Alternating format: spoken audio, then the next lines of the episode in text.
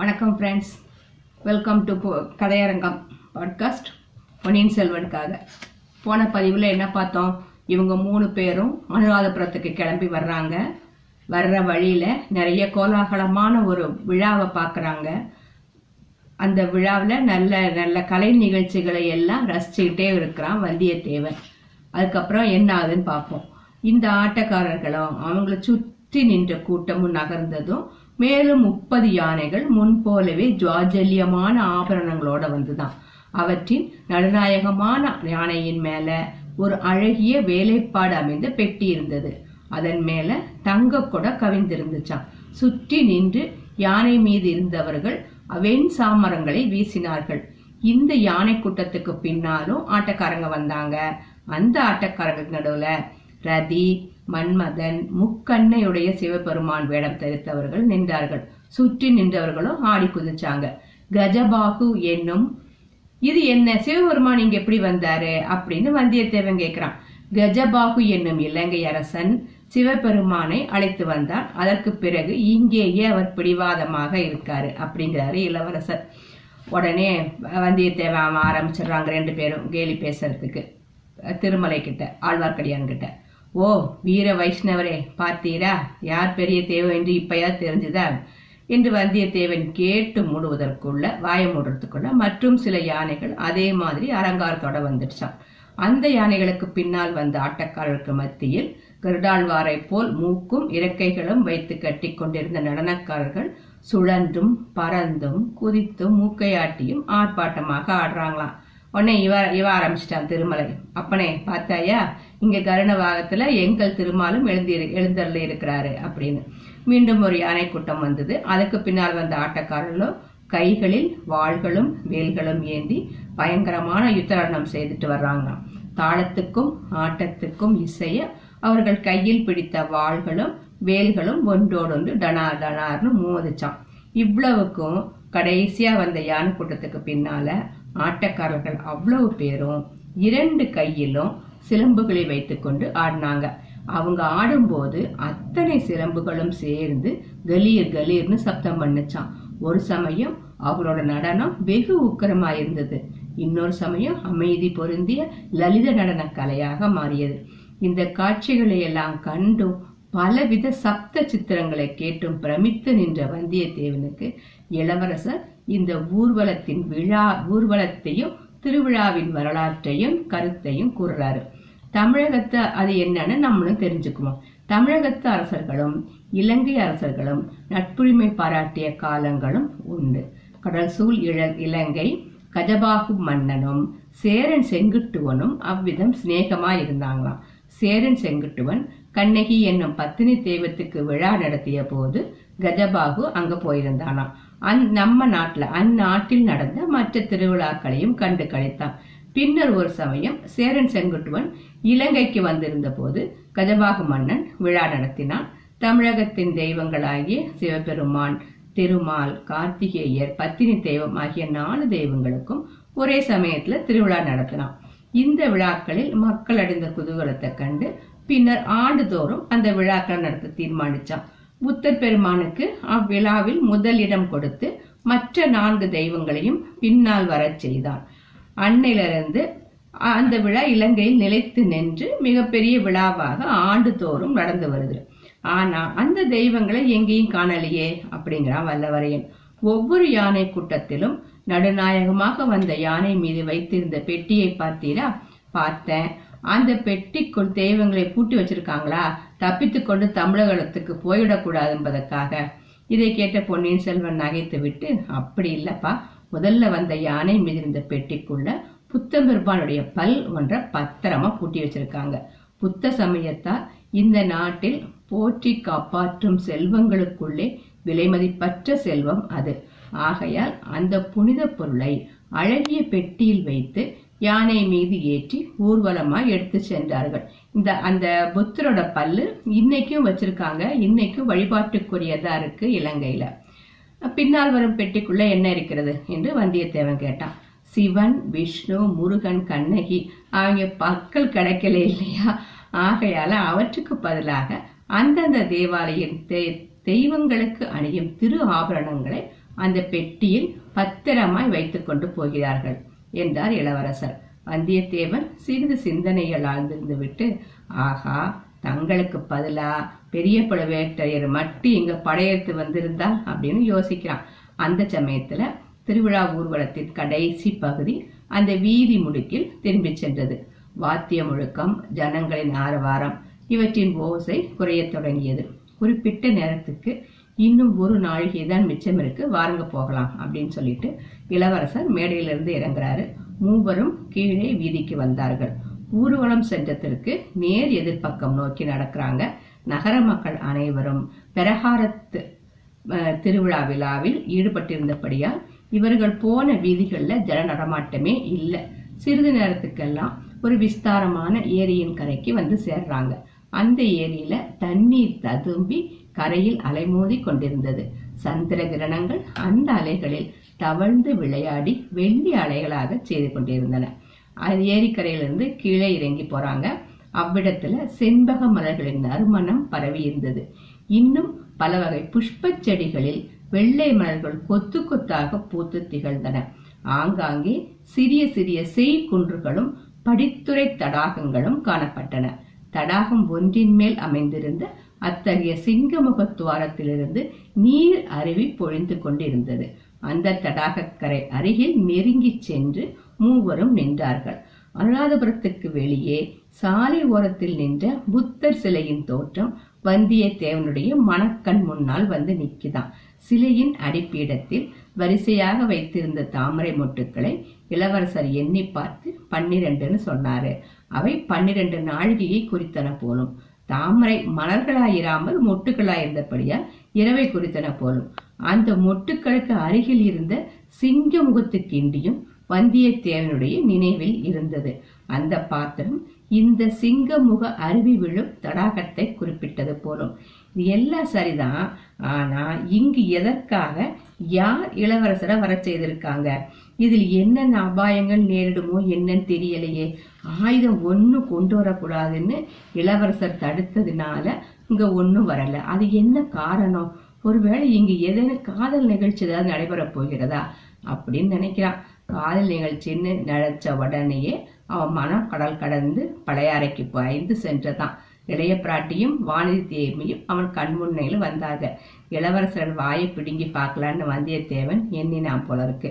ஐயா இந்த இடத்த பார்த்தா பழைய காலத்து அரண்மனை நந்தவனம் மாதிரில இருக்கு அப்படின்னானா ஆம். இது அரண்மனை நந்தவனம் இருந்த இடம்தான். ஆயிரம் ஆண்டுகளுக்கு முன்னால் இந்த நந்தவனத்தையொட்டி துஷ்டகமுனுவின் அரண்மனை இருந்தது. அதோப்பா இன்னமும் அந்த அரண்மனையின் சில பகுதிகள் அழியாமல் இருக்கின்றன அப்படிங்கிறான். வந்தியத்தேவன் அங்கே சற்று தூரத்தில் தெரிந்த பழைய அரண்மனை மாடங்களை பார்த்துவிட்டு அந்த கட்டிடங்கள் அரண்மனை அந்தப்புறமாய் இருந்திருக்கலாம் இந்த தடாகத்தில் அரசலங்குமரிகள் இறங்கி ஜலக்கிரீடை செய்து மகிழ்ந்திருப்பார்கள் என்றார் இந்த நந்தவனத்திலே நடந்த அதிசயமான சம்பவம் வேற ஒன்று இருக்கு. அது என்னன்னா ஆயிரம் வருஷத்துக்கு முன்னால் நடந்தது அது. துஷ்டகமனோ மன்னனின் புதல்வன் சாலி என்பவன் இங்கே ஒரு நாள் உழைவி கொண்டிருந்தானா? ஒரு பெண் இந்த தடாகத்தில் தண்ணீர் முண்டு புஷ்ப செடிகளுக்கு ஊற்றிக் கொண்டிருப்பதை கண்டான். அந்த பெண்ணிடம் காதல் கண்டான். அவள் ஒரு சண்டாள பெண் என்றும் அவள் பெயர் அசோகமாலா என்றும் அறிந்தான் சண்டாள பெண்ணாயிருந்தாலும் அவளை மணந்து கொள்வேன் என்று பிடிவாதம் பிடிக்கிறான். அப்படியானால் நீ சிம்மாசனம் ஏற முடியாது அப்படின்னு தந்தை கூறுறாராம். சிம்மாசனம் வேண்டாம் எனக்கு அசோகமாலா தான் வேண்டும் அப்படின்னு சாலிவாகனன் பிடிவாதமாக கூறிட்டானாம். இந்த உலகத்தில் இன்னொரு ராஜகுமாரனால் இப்படி கூற முடியும் என்று தோன்றுகிறதா? அப்படின்னு பொன்னியின் செல்வன் கேட்கிறாரு.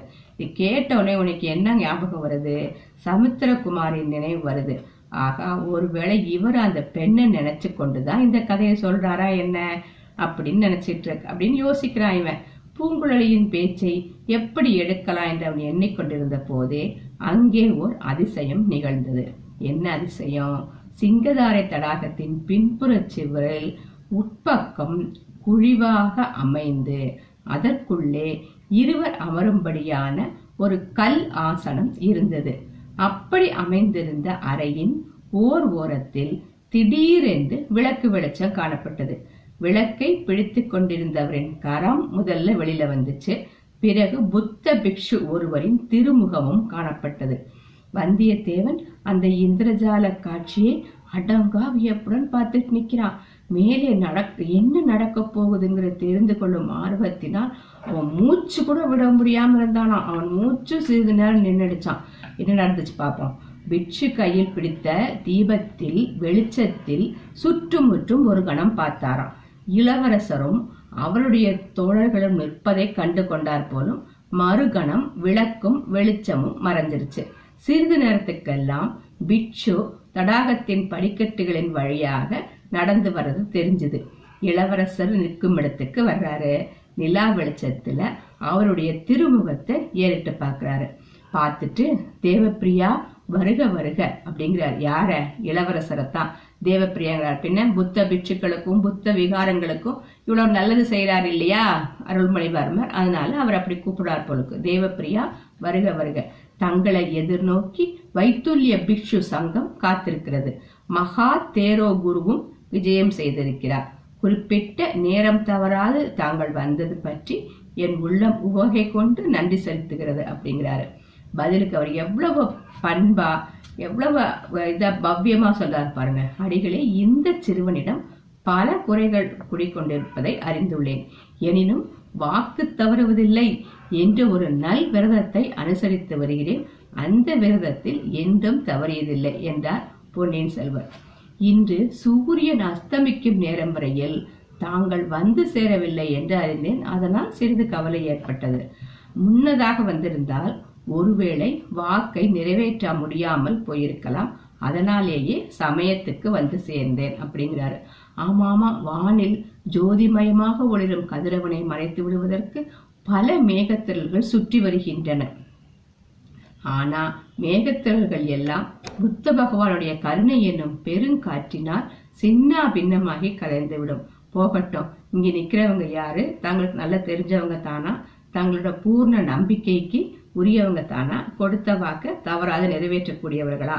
அப்படின்னு பிக்ஷு கேட்கிறாரு அதுக்கு அடிகளே என்னுடைய கரங்கள் இரண்டையும் எப்படி நான் நம்புறேனோ அப்படியே இந்த நண்பர்களையும் நம்புறேன். எனினும் தங்களுக்கு விருப்பம் இல்லை என்றால் இவர்களை இங்கேயே விட்டுட்டு தங்களுடன் தனித்து வர சித்தமாயிருக்கிறேன் அப்படிங்கிறாரு இளவரசர். இல்ல இல்ல. அவ்வளவு பெரிய பொறுப்பை ஏற்றுக்கொள்ள நான் சித்தமா இல்லை தங்களை அழைத்து போகும் இடம் மிக பத்திரமானதுதான். ஆயினும் நீண்ட வழியில போகணும். எந்த மூலையில எந்த தூணுக்கு பின்னால என்ன அபாயம் மறைஞ்சிருக்குன்னு யார் சொல்ல முடியும்? இவர்கள் இருவரும் அவசியம் வரட்டும் அப்படிங்கிறாரு பிக்ஷு. இவற்றையெல்லாம் கேட்டுக்கொண்டிருந்த வந்தியத்தேவருடைய உள்ளம் கொந்தளிச்சுதான். இது சந்தோஷ கொந்தளிப்பு.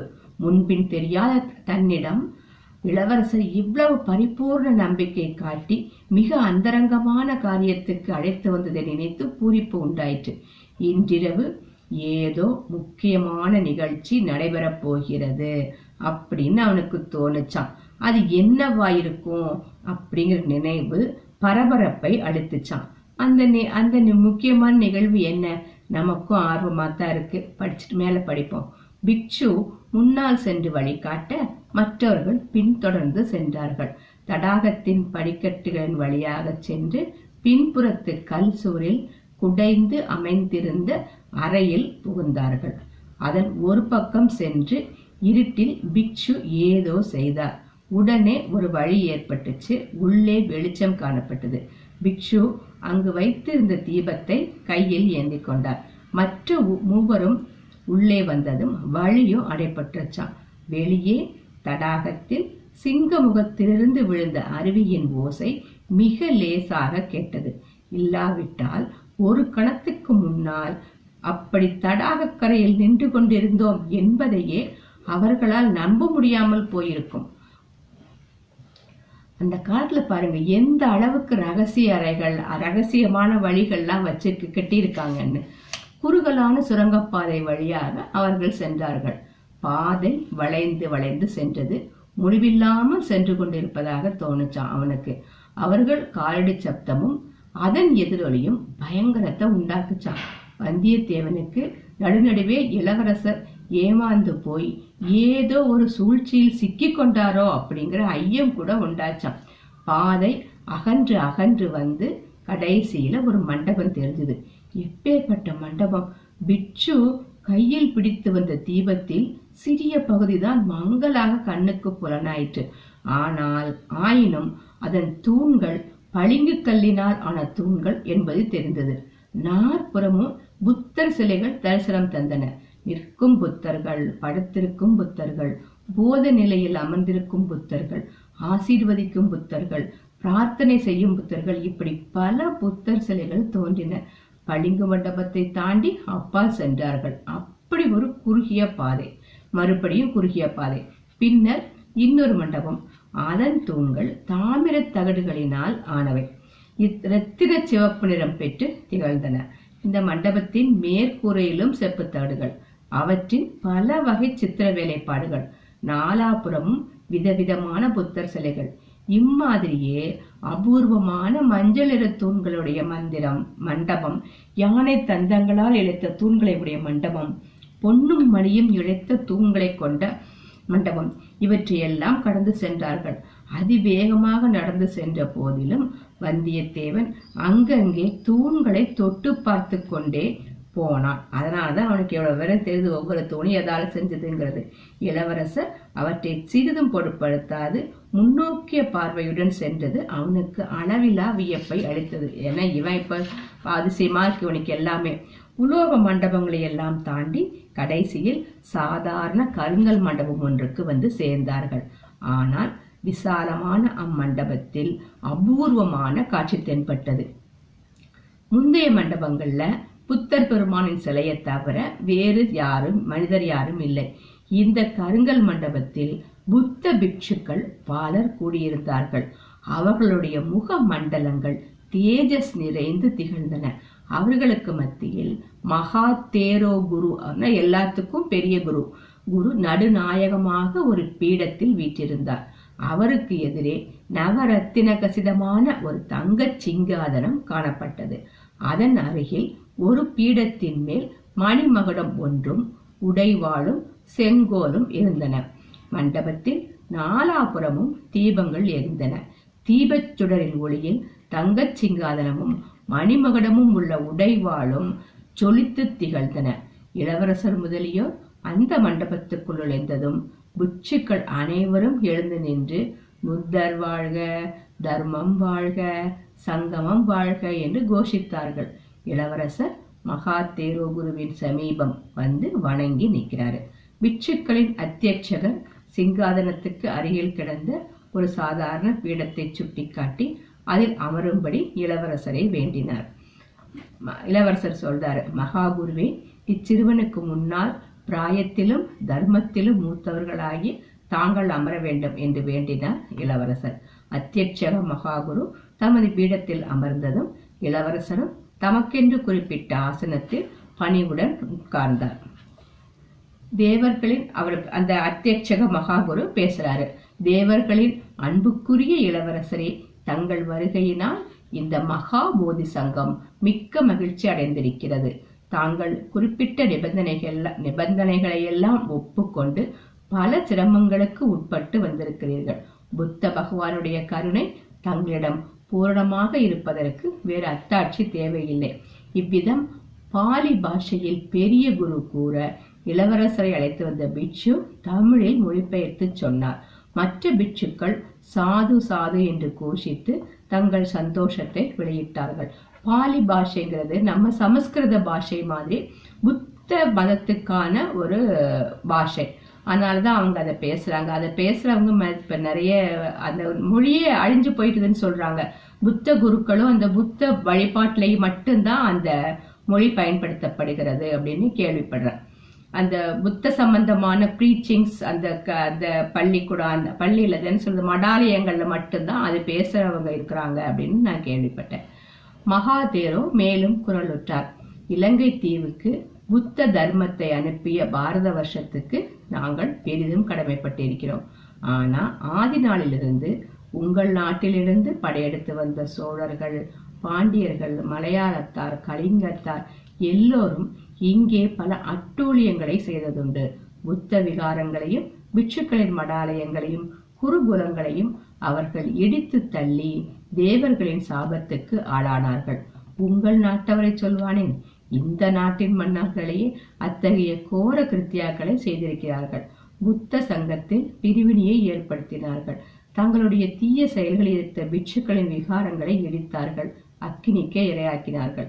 இரண்டு காத நீளமும் ஒரு காத அகலமும் உள்ள இந்த விசாலமான புண்ணிய நகரத்தில் ஒரு சமயம் பாதி விஸ்தீரத்தில் புத்த விகாரங்கள் இருந்தன அவற்றில் பெரும் பகுதி இன்று இடிந்து பாழாய் கிடைக்கிறது. இடித்த விகாரங்களை பழுது பார்த்து செப்பனிட்டு கொடுக்க வேண்டும் என்று இதுவரை எந்த அரச குலத்தினரும் கட்டளையிட்டதில்லை. அத்தகைய ஆக்னியை பிறப்பிக்கும் பாக்கியம் இளவரசர் அருள்மொழிவர்மருக்கே கிடைத்தது. தேவர்களுக்கு உகந்தவரே தங்களுடைய இந்த செய்தியை இந்த செய்கையை புத்த மகா சங்கம் பெரிதும் பாராட்டுகிறது. அப்படின்னு அவர் சொல்றார். இப்ப தெரியுதா? இளவரசர் அருள்மொழிவர்மரோட பெருமை? அவர் மற்ற மதத்தையும் மதிக்கிறாரு. மற்ற மதத்தவங்களும் புண்படக்கூடாதுன்னு மற்ற ம- மற்ற அரசர்கள் மாதிரி இல்லாம அவங்களையும் மதிச்சு இது பண்றாரு. இளவரசர் தலைவணங்கி மகா தேரோவின் வாழ்த்தை ஏற்றுக்கொண்டார்.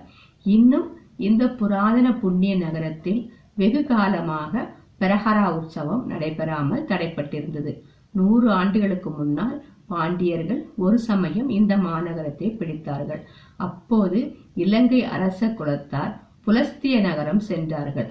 அது முதல் இங்கே பெரகரா திருவிழா நடைபெற்றதில்லை. இந்த புண்ணிய வருஷத்தில் தாங்கள் அவ்வுற்சவம் மீண்டும் நடைபெறலாம் என்று கட்டளையிட்டீர்கள். அதற்கு வேண்டிய வசதியும் அளித்தீர்கள். இது பற்றியும் புத்த சங்கத்தார் சந்தோஷம் அடைந்திருக்கிறார்கள் இளவரசர் மீண்டும் சிரம் வணங்கி மகாகுருவே அடியேன் புத்த சங்கத்தாருக்கு இன்னும் ஏதேனும் சேவை செய்யக்கூடியதாக இருந்தால் கருணை கூர்ந்து படைத்தருக என்றார். அத்தியட்சகர் புன்னகை புரிந்து ஆம் புத்த சங்கம் மேலும் தங்களுடைய சேவையை நம்பிக்கையுடன் எதிர்பார்க்கிறது.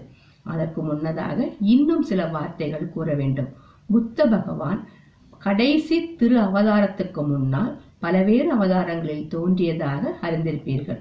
ஒரு சமயம் சிபிச்சக்கரத்திய சக்கரவர்த்தியாக அவதரித்து கொடுமை நிறைந்த இந்த உலகத்தில் ஜீவகாருண்யத்தின் பெருமையை உணர்த்தினார்.